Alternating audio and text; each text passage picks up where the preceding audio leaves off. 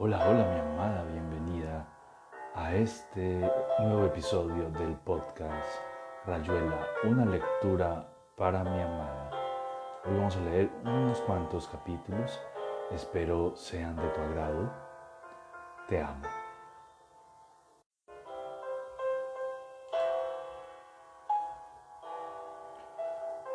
Continuamos con el capítulo 99 Llevamos decenas de siglos de literatura de fondo, dijo Oliveira, y los resultados ya los estás viendo. Por literatura entiendo, te darás cuenta todo lo hablable y lo pensable, sin contar que el distingo entre el fondo y la forma es falso, dijo Etienne. Hace años que cualquiera lo sabe. Distingamos más bien entre el elemento expresivo, o sea, el lenguaje en sí, y la cosa expresada o sea, la realidad haciéndose conciencia. Como quieras, dijo Perico.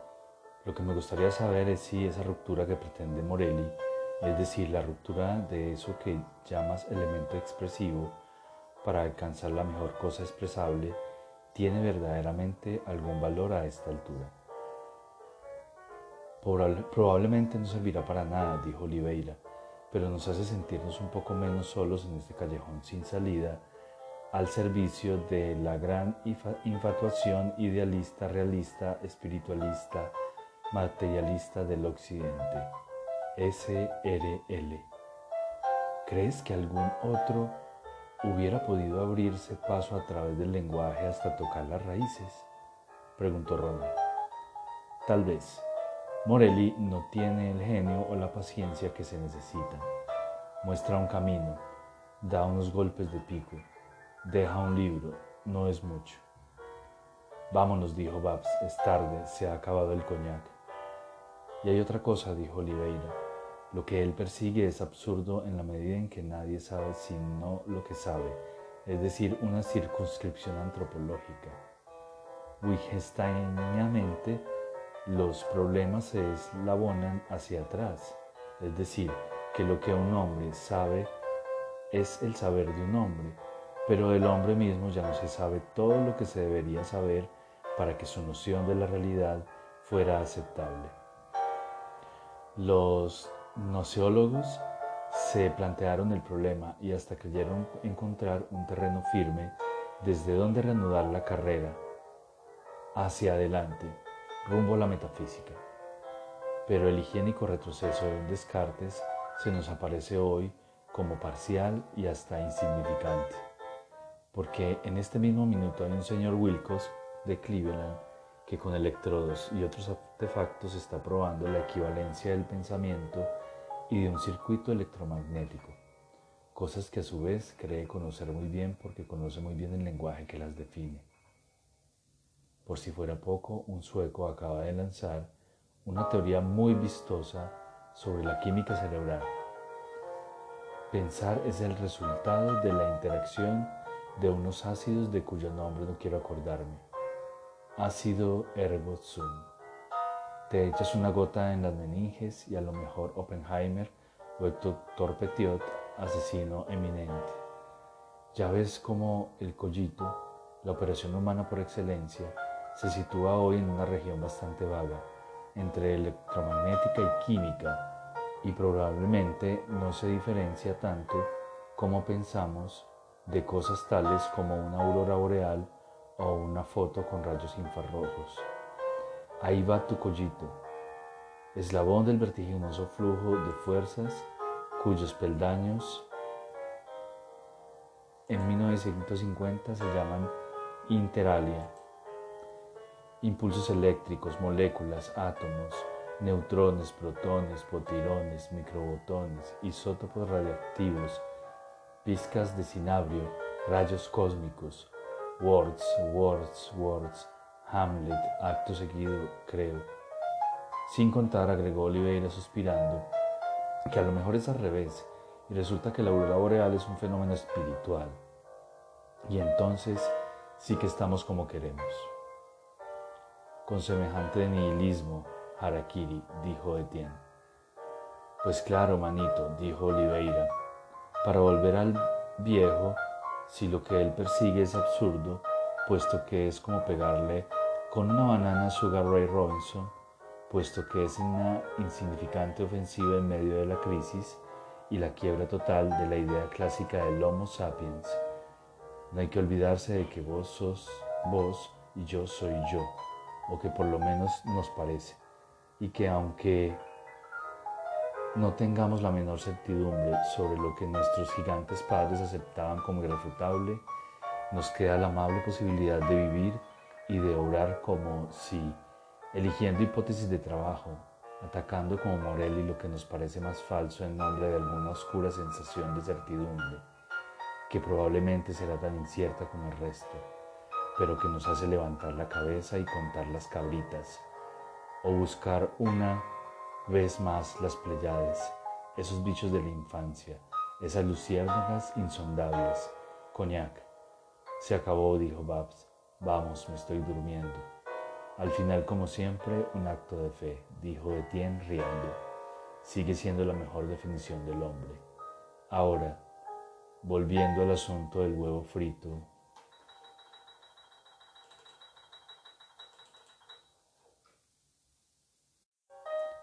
Capítulo 35 Sí, Babs, sí. Sí, Babs, sí. Sí, Babs. Apaguemos la luz, darling. Hasta mañana, sleep well. Coderito atrás de otro. Ya pasó, nena, ya pasó. Todos tan malos con la pobre Babs. Nos vamos a borrar del club para castigarlos. Todos tan malos con la pobrecita Babs. Etienne malo, Perico malo, Oliveira malo. Oliveira el peor de todos, ese inquisidor como le había dicho también la preciosa, la preciosa Babs. Sí, Babs, sí. Rock, ah, bye baby. Tura, lura, lura. Sí, Babs, sí. De todas maneras, algo tenía que pasar. No se puede vivir con esa gente y que no pase nada. Shh, baby, shh. Así, bien dormida. Se acabó el club. Babs es seguro. No veremos nunca más a Horacio, el, al perverso Horacio.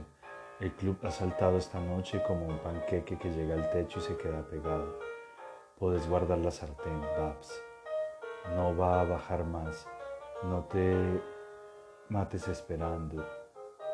Oh, darling, no llores más. Qué borrachera tiene esta mujer. Hasta el alma le huele a coñac. Ronald resbaló un poco, se acomodó contra Babs. Se fue quedando dormido. Club o ship Perico, recapacitemos. Todo había empezado porque todo tenía que acabar. Los dioses celosos, el huevo frito combinado con Oliveira, la culpa concreta la tenía el jodido huevo frito. Según Etienne, no había ninguna necesidad de tirar el huevo a la basura, una precocidad con esos verdes metálicos, y Bab se había encrespado al ojo Kusai el huevo daba un olor a tumba que mataba. ¿Cómo pretender que el club sesionara con ese huevo a dos pasos? Y de golpe Bab se puso a llorar. El coñac se le salía hasta por las orejas. Y Ronald comprendió que mientras se discutían cosas inmortales, Bab se había tomado ella sola más de media botella de coñac. Lo del huevo era una manera de exudarlo, y a nadie le extrañó, y a Oliveira menos que a nadie que del huevo Babs pasara poco a poco a rumiarlo del entierro, a prepararse entre hipos y una especie de aleteo a soltarlo de la criatura, el entripado completo, inútil que Wong desplegara un biombo de sonrisas, interposiciones entre Babs y Oliveira distraído, y referencias laudatorias a la edición de la Rencontré de la Langue d'Ol, de la Langue d'Or et du Franco Provenzal, Eloy et Allier, límites fonéticos y morfológicos, subrayaba Wong. Por ese Escoffier. Libro del más alto interés, decía Wong empujando enmantecadamente a Babs para proyectarla hacia el pasillo. Nada podía impedir que Oliveira escuchara lo del inquisidor y que alzara las cejas con un aire entre admirado y perplejo, relojeando de paso a Gregorovius como si éste pudiera aclararle el epiteto. El club sabía que Babs lanzada era Babs catapulta. Otras veces ya había ocurrido. Única solución, la rueda en torno a la redactora de actas y encargada del buffet, a la espera de que el tiempo cumpliera su obra. Ningún llanto es eterno, las viudas se casan de nuevo. Nada que hacer. Babs borracha ondulaba entre los abrigos y las bufandas del club. Retrocedía el del pasillo, quería arreglar cuentas con Oliveira.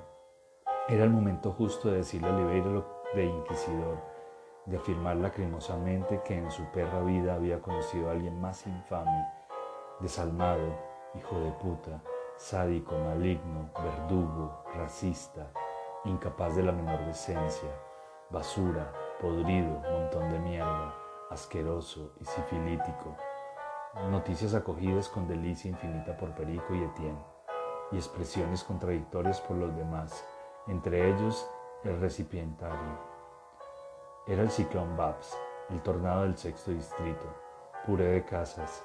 El club agachaba la cabeza, se enfundaba en las gabardinas agarrándose con todas sus fuerzas de los cigarrillos. Cuando Oliveira pudo decir algo se hizo un gran silencio teatral. Oliveira dijo que el pequeño cuadro de Nicolás de Stael le parecía muy hermoso y que Wong, ya que tanto jodía con la obra de Escoffier, debería leerla y resumirla en alguna otra sesión del club. Babs lo trató otra vez de inquisidor y Oliveira debió pensar algo divertido porque sonrió. La mano de Babs le cruzó la cara. El club tomó rápidas medidas y Babs se largó a llorar a gritos delicadamente sujeta por Wong que se interponía entre ella y Ronald enfurecido. El club se fue cerrando en torno a Oliveira de manera de, dejar fuera a Babs, que había aceptado. A. Sentarse en un sillón. Y B. El pañuelo de perico. Las posiciones sobre la Rue Monge debieron empezar a esa altura. Y también la historia de la maga samaritana. A Ronald le parecía estaba viendo grandes fosfenos verdes entre sueño recapitulador de la velada. Que Oliveira le había preguntado a Wong si era cierto que la maga estaba viviendo en un meublé de la Rue Monge. Y tal vez entonces Wong dijo que no sabía, o dijo que era cierto. Y alguien, probablemente Babs, desde el sillón y grandes sollozos volvió a insultar a Oliveira, restregándole por la cara la abnegación de la maga samaritana junto a la cabecera de Paula enferma. Y probablemente también a esa altura Oliveira se puso a reír mirando especialmente a Gregorovius y pidió más detalles sobre la abnegación de la maga enfermera y si era cierto que vivía en la Rue Mons. ¿Qué número? Esos detalles catastrales inevitables.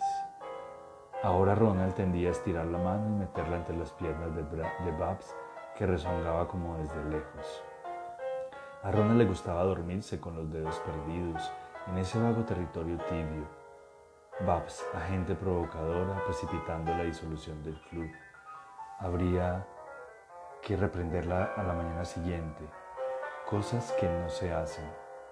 Pero todo el club había estado rodeando de alguna manera a Oliveira, como en un juicio vergonzante. Y Oliveira se había dado cuenta de eso antes que el mismo club. En el centro de la rueda se había echado a reír, con el cigarrillo en la boca y las manos en el fondo de la canadiense. Y después había preguntado, a nadie en particular mirando un poco por encima del círculo de las cabezas, si el club esperaba una amende honorable o algo por el estilo. Y el club no había entendido en el primer momento, había preferido no entender salvo Babs, que desde el sillón donde Ronald la sujetaba había vuelto a gritar lo de inquisidor, que sonaba casi sepulcralmente a esa hora avanzada de la noche. Entonces Oliveira había dejado de reírse y como si bruscamente aceptara el juicio, aunque nadie lo estaba juzgando porque el club no estaba para eso. Había tirado el cigarrillo al suelo, aplastándolo con el zapato, y después de un momento Apartando apenas un hombro para evitar la mano de Tien que se adelantaba indecisa, había hablado en voz muy baja, anunciando irrevocablemente que se borraba del club y que el club, empezando por él y siguiendo con todos los demás, podía irse a la puta que lo parió. Don Act. Capítulo 36 La Rue Dauphiné no quedaba lejos. A lo mejor valía la pena asomarse y verificar lo que había dicho Babs. Por supuesto, Gregorovius había sabido desde el primer momento que la maga, loca como de costumbre, iría a visitar a Pola. Caritas. Maga samaritana. Lea el cruzado. Dejó pasar el día sin hacer su elección. Era para reírse. Todo era para reírse. O más bien, había como una gran risa y a eso le llamaban la historia. Llegar a la Rue Dauphiné golpear despacito en la puerta en la pieza del último piso y que apareciera la maga, propiamente Nurse Lucía. No, era realmente demasiado. Con una escupidera en la mano o un irrigador. No se puede ver a la enfermita, es muy tarde y está durmiendo. Va de retro, Asmodeo. O que lo dejaran entrar y le sirvieran café. No, todavía peor y que en una de esas empezaran a llorar, porque seguramente sería contagioso. Iban a llorar los tres hasta perdonarse, y entonces todo podía suceder. Las mujeres deshidratadas son terribles, o lo pondrían a contar 20 gotas de belladona, una por una. Yo en realidad tendría que ir, le dijo Oliveira a un gato negro de la Rue d'Anton. Una cierta obligación estética completar la figura, el 3, la cifra. Pero hay que olvidarse de Orfeo, tal vez rapándome, llenándome la cabeza de ceniza, llegar con el caso de las limosnas. No soy ya el que conocisteis, oh mujeres. Istrio, mimo, noche de empuzas, lamias, mala sombra, final del gran juego. ¿Cómo cansa ser todo el tiempo uno mismo? irremisiblemente. No las veré nunca más, está escrito. Otoi que, que là quastufai de. Un inquisidor, realmente esa chica saca cada figura. En todo caso, un autoinquisidor, et encore, epitafio justísimo, demasiado blando. Pero la Inquisición blanda es terrible. Torturas de sémola, hogueras de tapioca, arenas movedizas, la medusa chupando solapada, la medusa solando chulapada, y en el fondo demasiada piedad, yo que me creía despiadado, no se puede creer lo que quiero, y en la forma en lo que lo quiero, y de yapa compartir la vida con los otros. Había que saber estar solo, y que tanto querer hiciera su obra me salvara o me matara, pero sin la Rue Dauphiné, sin el chico muerto, sin el club y todo el resto. ¿Vos no crees, che? El gato no dijo nada. Hacía menos frío junto al Sena que en las calles, y Oliveira se subió el cuello de la canadiense y fue a mirar el agua. Como no era de los que se tiran, buscó un puente para meterse debajo y pensar un rato en lo del kibutz. Hacía rato que la idea del kibutz le rondaba, un kibutz del deseo. Curioso que de golpe una frase brote así y no tenga sentido, un kibutz del deseo, hasta que a la tercera vez empieza a aclararse despacito y de golpe se siente que no era una frase absurda, que por ejemplo una frase como la esperanza, esa palmira gorda, es completamente absurda un borborismo sonoro, mientras que el kibutz del deseo no tiene nada de absurdo. Es un resumen, eso sí, bastante hermético de andar dando vueltas por ahí, de corso en corso. Kibutz, colonia, settlement, asentamiento, rincón elegido donde alzar la tienda final, donde salir al aire de la noche con la cara lavada por el tiempo y unirse al mundo, a la gran locura a la inmensa burrada, abrirse la cristalización del deseo, al encuentro. Ojo, Horacio, Anotó Oliveira sentándose en el parapeto debajo del puente, oyendo los ronquidos de los clochards debajo de los montones de diarios y arpilleras.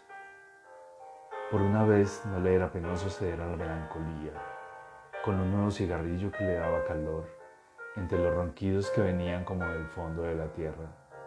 Consintió en deplorar la distancia insalvable que lo separaba de su kibutz, puesto que la esperanza no era más que una palmira gorda, ninguna razón para hacerse ilusiones. Al contrario, aprovechar la refrigeración nocturna para sentir lúcidamente, con la precisión descarnada del sistema de estrellas sobre su cabeza, que su búsqueda incierta era un fracaso y que a lo mejor en eso precisamente estaba la victoria. Primero, por ser digno de él. A sus horas, Oliveira tenía un buen concepto de sí mismo como espécimen humano. Por ser la búsqueda de un kibutz desesperadamente lejano, ciudadela solo alcanzable, con armas fabulosas, no con el alma de Occidente, con el espíritu, esas potencias gastadas por su propia mentira, como también se había dicho en el club. Esas coartadas del animal hombre metido en un camino irreversible, kibutz del deseo, no del alma, no del espíritu, y aunque deseo fuese también una vaga definición de fuerzas incomprensibles. Se le sentía presente y activo, presente en cada error y también en cada salto adelante. Eso era ser hombre, no ya un cuerpo y un alma, sino esa totalidad inseparable, ese encuentro incesante con, con las carencias, con todo lo que le habían robado al poeta, la nostalgia vehemente de un territorio donde la vida pudiera balbucearse desde otras brújulas y otros nombres. Aunque la muerte estuviera en la esquina con su escoba en alto, aunque la esperanza no fuera más que una palmira gorda, y un ronquido, y de cuando en cuando un pedo. Entonces equivocarse ya no importaba tanto como si la búsqueda de su kibutz se hubiera organizado con mapas de la sociedad geográfica, brújulas certificadas auténticas. El norte al norte, el oeste al oeste, Bastaba apenas comprender, vislumbrar fugazmente que al fin y al cabo su kibutz no era más imposible a esa hora y con ese frío y después de esos días que se lo hubiera perseguido de acuerdo con la tribu. Meritoriamente y sin ganarse el vistoso epíteto de inquisidor, sin que le hubieran dado vuelta a la cara de un revés, sin gente llorando y mala conciencia y ganas de tirar todo al diablo y volverse su libreta de enrolamiento y a un barco y a un hueco abrigado en cualquier presupuesto espiritual o temporal. Se moriría sin llegar a su kibutz, pero su kibutz estaba allí, lejos pero estaba, y él sabía que estaba porque era hijo de su deseo. Era su deseo así como él era su deseo y el mundo la representación del mundo eran deseo. Eran su deseo y el deseo no importaba demasiado a esa hora y entonces podía meter la cara entre las manos, dejando nada más que el espacio para que pasara el cigarrillo y quedarse junto al río, entre los vagabundos, pensando en su kibutz. La clochar se despertó de un sueño en el que alguien le había dicho repentinamente, repetidamente, Ka suffit connaissez y supo que Celestín se había marchado en plena noche llevándose el cochecito de niño lleno de latas de sardinas, en mal estado, que por la tarde les habían regalado en el gueto del Marais. Toto y la Flu dormían como topos, debajo de las arpilleras, y el nuevo estaba sentado en un pollo fumando, amanecía. La clochar retiró delicadamente las sucesivas ediciones de francés suave que la abrigaban y se rascó un rato la cabeza. A las seis había una sopa caliente en la Rue de Joux. Casi seguramente Celestín iría a la sopa y podría quitarle las latas de sardinas si no se las había vendido ya a Pipón o a la base. Merde, dijo la clochard iniciando la complicada tarea de enderezarse. Ya la visé, se Arropándose con un sobretodo negro que le llegaba hasta los tobillos, se acercó al nuevo. El nuevo estaba de acuerdo en que el frío era casi peor que la policía. Cuando le alcanzó un cigarrillo y se lo encendió, la Clochard pensó que lo conocía de alguna parte. El nuevo le dijo que también él la conocía de alguna parte. Y a los dos les gustó mucho reconocerse a esa hora de la madrugada. Sentándose en el pollo de al lado, la Clochard dijo que todavía era temprano para ir a la sopa. Discutieron sopas un rato aunque en realidad el nuevo no sabía nada de sopas. Había que explicarle dónde quedaban las mejores. Era realmente un nuevo, pero se interesaba mucho por todo y tal vez se atreviera a quitarle las sardinas a Celestín. Hablaron de las sardinas y el nuevo prometió que apenas encontrara a Celestín se las reclamaría. Va a sacar el gancho, previno la clochar. Hay que andar rápido y pegarle con cualquier cosa en la cabeza. A Tony le tuvieron que dar cinco puntadas. Gritaba que se lo oía hasta Pontois. Sescour Pontois, agregó la clochar entregándose a la añoranza.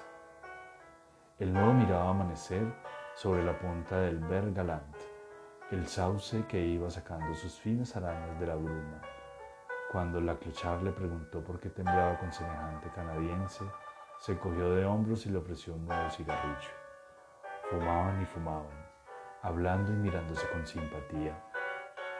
La clochar le explicaba las costumbres de Celestín y el nuevo se acordaba de las tardes en que la habían visto abrazada a Celestín en todos los bancos y pretiles del Pont de Sartz, en la esquina del Louvre, frente a los plátanos como tigres, debajo de los portales de Saint-Germain. L'Auxerre y una noche en la Rue Gilles de Cour, besándose y rechazándose alternativamente, borrachos, perdidos, Celestín con una blusa de pintor y la clochar como siempre debajo de cuatro o cinco vestidos y algunas gabardinas y sobre todos, sosteniendo un lío de género rojo de donde salían pedazos de mangas y una corneta rota, tan enamorada de Celestín que era admirable, llenándole la cara de rouge y de algo como grasa, espantosamente perdidos en su idilio público, metiéndose al final por la rue de Nevers. Y entonces la maga había dicho, es ella la que está enamorada, a él no le importa nada. Y lo había mirado un instante antes de agacharse para juntar un piolincito verde y, arrollárselo al dedo. A esta hora no hace frío, decía la clochar, dándole ánimos. Voy a ver si la flor le ha quedado un poco de vino el vino asienta a la noche. Celestín se llevó dos litros que eran míos y las sardinas. No, no le queda nada. Usted que está bien vestido podría comprar un litro en lo de Abev y pan si le alcanza. Le caía muy bien el nuevo, aunque en el fondo sabía que no era nuevo, que estaba bien vestido y podía acodarse en el mostrador de Abev y tomarse un pernot tras otro sin que los otros protestaran por el mal olor y esas cosas. El nuevo seguía fumando, asintiendo vagamente, con la cabeza en otro lado, cara conocida. Celestín hubiera acertado enseguida porque Celestín para las caras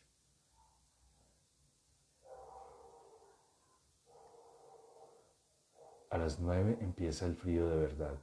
Viene del barro, de abajo, pero podemos ir a la sopa, es bastante buena. Y cuando ya casi no se los veía en el fondo de la rue de Nevers, cuando estaban llegando tal vez al sitio exacto en que un camión había aplastado a Pierre Curie, ¿Pierre Curie? preguntó la maga, extrañadísima y pronta a aprender. Ellos se habían vuelto despacio hacia la orilla alta del río, apoyándose contra la caja de un bouquiniste, aunque a Oliveira las cajas de los bouquinistes le parecían siempre fúnebres de noche, hilera de ataúdes de emergencia posados en el petil de piedra, y una noche de nevada se habían divertido en escribir RIP con un palito en todas las cajas de latón. Y a un policía le había gustado más bien poco la gracia, y se los había dicho, mencionando cosas tales como el respeto y el turismo. Esto último no se sabía bien por qué. En estos días, en esos días todo era todavía kibutz, o por lo menos posibilidad de kibutz, y andar por la calle escribiendo RIP en las cajas de los buquinistis y admirando a la clochar enamorada formaban parte de una confusa lista de ejercicios a contrapelo que había que hacer, aprobar, ir dejando atrás.